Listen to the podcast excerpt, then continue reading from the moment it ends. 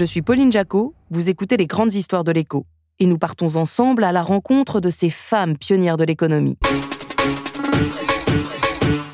Épisode 3 La Révolution, Margaret Thatcher. Deuxième et dernière partie Margaret Thatcher, un fossé entre deux Angleterres.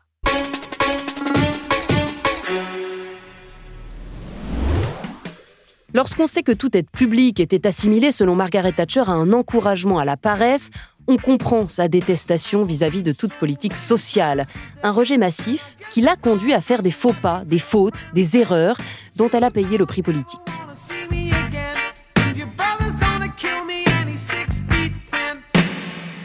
Quand elle était ministre de l'Éducation, pour faire des économies, elle avait décidé de supprimer les distributions gratuites de lait dans les écoles. Économie dérisoire.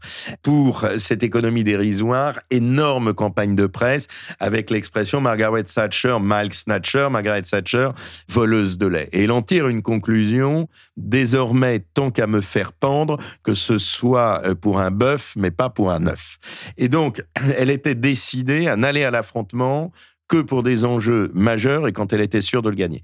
En 1981, elle tente de fermer les puits non rentables et là, elle convoque ses ministres en disant quels sont nos stocks de charbon. Ils étaient extrêmement bas. Quelles sont nos sources d'énergie alternatives? On n'en a pas. Donc elle a vu que de toute façon, au bout d'une semaine ou de 15 jours de grève, elle serait obligée de reculer. Donc elle fait le choix de lâcher aux mineurs quasiment tout ce qu'ils demandent et elle prépare de manière méthodique, quasiment militaire, l'affrontement qu'elle estime nécessaire et décisif pour remporter une victoire symbolique et pouvoir ensuite réformer le pays.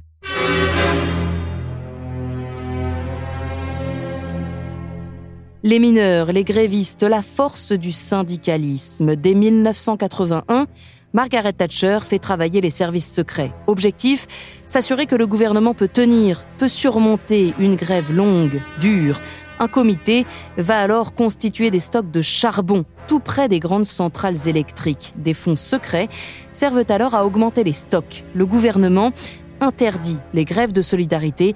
Ça y est, tout est prêt. Margaret Thatcher peut lancer l'offensive.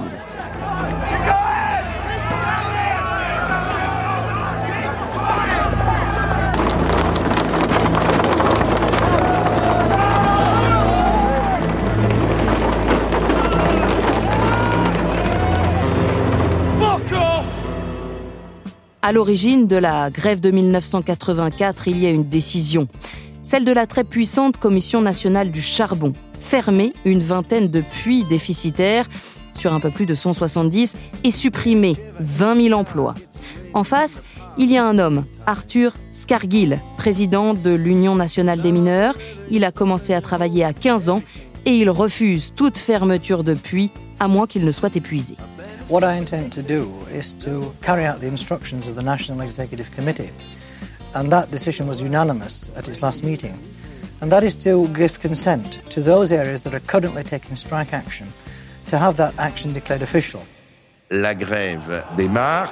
Le patron des mineurs, en plus, Arthur Scargill, qui était euh, très marxiste, proche de l'Union soviétique, probablement financé par Kadhafi, par Bill en tête, et très vite, ça échoue parce que la grève ne paralyse pas le pays. Ça échoue très vite en ce sens que le pays continue à tourner, mais la grève dure 18 mois avec des affrontements, les fameuses charges d'Orgrave où la cavalerie montée charge les mineurs. Donc on a toutes les, images sur euh, la sorcière, enfin des, des scènes incroyables. Mais à la fin, elle ne cède sur rien. On lui dit, mais il faudrait peut-être faire un protocole de grève. Non, je veux gagner. Elle gagne à 100%, et de ce jour, le syndicalisme au Royaume-Uni n'existe plus. Ils ont été totalement défaits. Cargill a été viré. Les syndicats sont ruinés parce que on les considère comme responsables des grèves de solidarité. Et donc, euh, les syndicats se font euh, condamner et sont frappés au portefeuille. Et là, vous avez une misère, une vraie misère ouvrière parce que ceux qui ont fait les 18 mois de grève, elle avait interdit que ne soit versé le moindre indemnité de grève par les pouvoirs publics. Donc, vous aviez des quêtes de solidarité, mais ça n'allait pas très loin. Donc là, on a eu un moment extrêmement dur. Mais ça a laissé une très grande amertume dans cette population britannique, mais ça a été la victoire symbolique qui fait qu'après, tout ce qui s'est passé est passé extrêmement facilement. La Dame de Fer a vaincu les hommes du charbon. Le bilan est très lourd 9 morts, 20 000 blessés, 11 000 arrestations et 200 incarcérations. Elle n'a pu faire cette réforme que parce qu'au-dessus d'elle, elle avait la reine. Elle avait focalisé sur elle toute l'impopularité au moment des réformes. Elle était tombée à 15% de popularité dans les sondages, au cœur de la grève des mineurs, mais au-dessus, vous aviez la souveraine, neutre, bienveillante, qui donnait l'impression, sans avoir jamais rien dit, qu'elle condamnait sa première ministre, ce que honnêtement, personne ne peut dire sérieusement. En tout cas, elle détestait la brutalité de Margaret Thatcher, la reine aimait les usages, mais je pense que ce paratonnerre d'une monarchie bienveillante a permis à sa première ministre de faire les réformes qu'elle a voulu faire. Sans la reine, je pense que ça aurait pu aller beaucoup plus mal inoxydable dame de fer qui va redorer son blason dans l'opinion grâce à une bataille, quelques kilomètres carrés, perdus, dont personne ne se préoccupait vraiment à l'époque. La guerre des Malouines, les Falklands dans l'océan Atlantique. This is Stanley, the Falklands Broadcasting Station.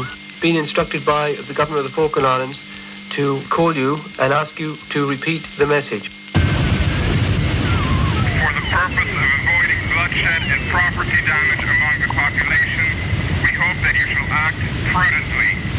Our concern is for the welfare and safety of the people of the Malvinas. This was a message from the Argentine Armed Forces. Personne n'imaginait que la Grande-Bretagne engage une opération militaire de grand style pour aller récupérer les Falklands. Et là, on est en 82, au creux de sa popularité. Euh, les mesures prises n'ont pas encore produit leurs effets. Et donc, elle décide d'envoyer la flotte avec l'amiral Woodward pour aller reconquérir les Falklands. Tout le monde dit c'est une guerre d'un autre âge, c'est une guerre coloniale.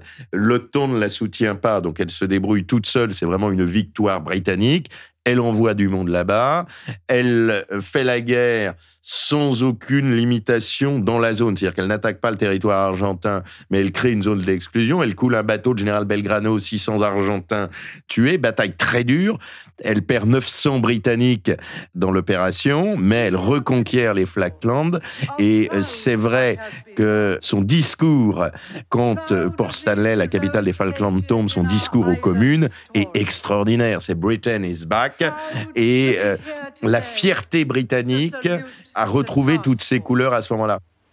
Proud to be.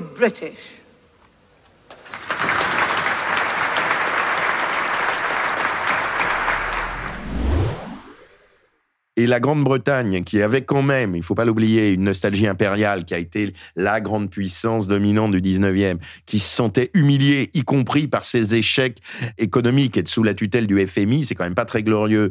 Tout d'un coup, voir que on arrive à reconquérir à l'autre bout de l'Atlantique, avec en plus la tradition britannique de la Navy, parce que c'est la Navy qui a fait le gros du travail avec les troupes débarquées, ça a donné un accélérateur incroyable à sa popularité. Sa réélection en 83 résulte largement la reconquête euh, des Falklands qui lui a permis de faire toute la suite de son itinéraire. Mais on arrivait à cette chose qu'on n'imagine pas, c'est que dans les bateaux de la Navy, vous aviez des posters au mur avec des portraits de Margaret Thatcher. C'est-à-dire que d'habitude, dans un, une banette de matelot, vous avez des pin-up, et bien là, c'était Margaret Thatcher. Et donc, personnage très clivant, mais qui avait fasciné l'armée britannique. Et aujourd'hui encore, alors ça remonte quand même à, à 40 ans, euh, vous parlez de Margaret Thatcher à un officier de marine britannique, il y a deux grands personnages pour eux au XXe siècle, c'est Churchill et Margaret Thatcher. Et vraiment, ils n'en démordent pas avec une, une fascination pour le personnage. Quelle grande cause, dit-elle, aurait pu être remportée sous la bannière de Je suis pour le consensus vous l'aurez compris, Margaret Thatcher est une femme de conviction. Voilà ce qu'elle défend. C'est une obsédée du détail. Rien ne devait lui échapper. Pas un chiffre, pas une phrase. Mais finalement, elle creuse un fossé, un gouffre entre deux Angleterres et crée une scission qui va marquer le pays jusqu'à aujourd'hui. Pour elle, finalement, le commerce allait tout résoudre. Et elle ne raisonnait pas en stratège en termes de géopolitique ou de géoéconomie. Donc l'idée que la Grande-Bretagne soit désindustrialisée si on fabriquait en Chine, mais que la Grande-Bretagne faisait de la valeur ajoutée sur les services financiers, ça lui allait très bien. Et là, je pense qu'il y avait un angle mort euh, dans son raisonnement. Elle n'intégrait pas du tout cette notion d'indépendance et de souveraineté. C'était totalement étranger à sa réflexion. Et puis surtout, elle croyait tellement aux forces du marché qu'elle ne se rendait pas compte qu'il fallait quand même parfois aider le marché pour avoir un développement territorial équilibré. Et vous n'avez pas un mot, et pourtant j'ai vraiment lu la totalité ou la quasi-totalité des discours de Thatcher, sur l'aménagement du territoire. C'est-à-dire que euh, vous n'ayez plus une usine dans le nord de l'Angleterre, c'est pas grave, ils iront travailler dans le sud. Elle voyait le salarié comme une force de travail mobile qui allait là où il y avait du travail, mais peu importe son enracinement dans un endroit.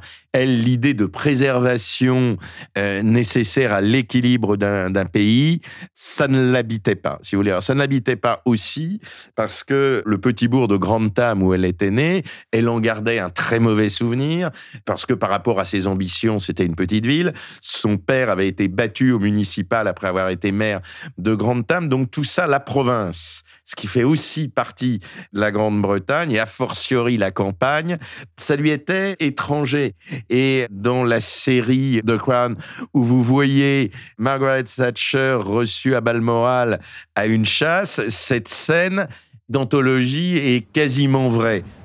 Prime Minister, what a lovely morning. Quand je dis quasiment vrai, c'est que tous les témoins racontaient qu'elle arrivait euh, super habillée pour ce genre de manifestation, alors qu'à Balmoral, vous êtes avec un beurbourg troué et un knickers qui, si possible, est des marques debout parce que ça prouve que vous êtes un vrai terrien.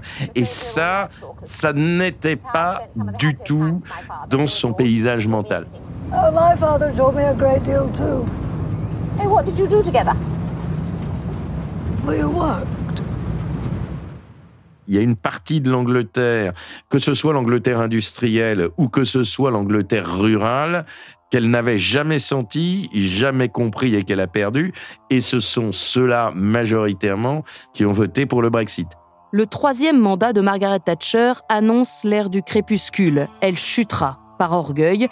Elle est sûre d'être invincible, elle veut réformer la poll tax, les impôts locaux. Mais il y aura des manifestations. Son parti aura peur de perdre les élections.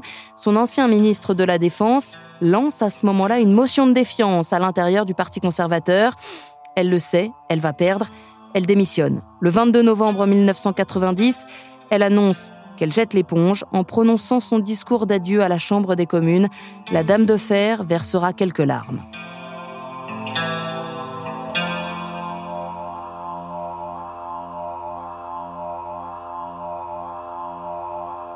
S'il y a vraiment un film qui résume l'idéologie thatchérienne, ce sont les chariots de feu. Ça paraît un film sportif finalement assez classique, mais en fait, vous avez quelques éléments, la volonté qui est majeure, le succès du Challenger sur lequel on n'avait pas misé, rien n'était écrit, et puis le patriotisme parce que c'est une victoire britannique.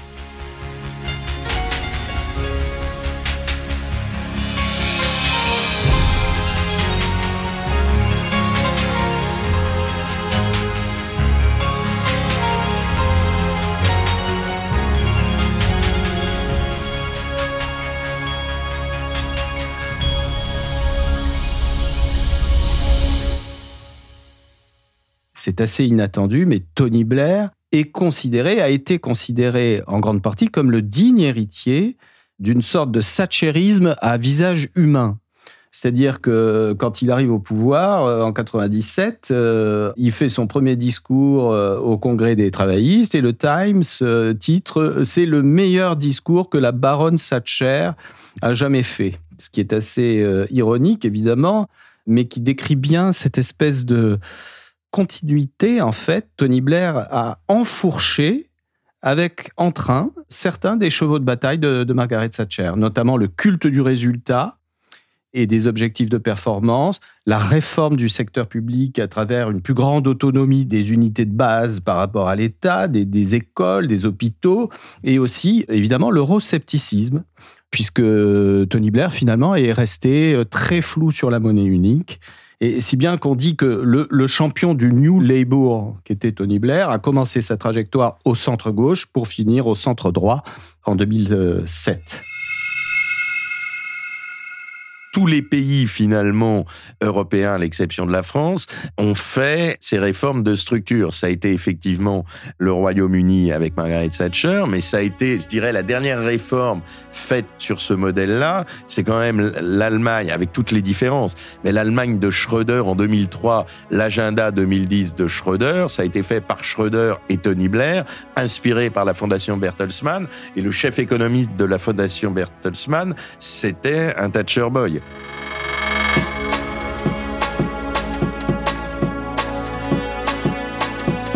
Règles de rigueur, de liberté du marché, organisation d'un État efficace qui ne doit pas dépenser plus que ce qu'il a, la politique thatchérienne a inspiré partout dans le monde des années de redressement économique, mais aussi de casse sociale. Des régions entières, industrielles et minières, sont réduites à la misère.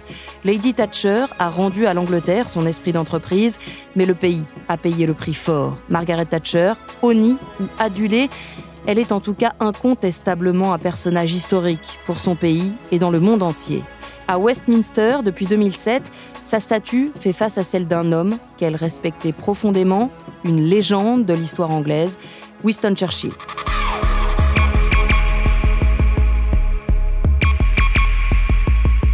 Merci à Jean-Louis Thiriot, auteur de la biographie de Margaret Thatcher de l'épicerie à la Chambre des Lords. Merci à Pierre de Gasquet, journaliste aux échos. Vous venez d'écouter le deuxième volet de l'épisode 3 réalisé par Willy La Révolution Margaret Thatcher. Merci d'avoir écouté les grandes histoires de l'écho pour découvrir tous nos épisodes, ceux déjà en ligne et ceux qui vont bientôt l'être. Abonnez-vous à notre podcast sur vos plateformes préférées, Amazon Music, Apple Podcast, Spotify ou Deezer. À bientôt!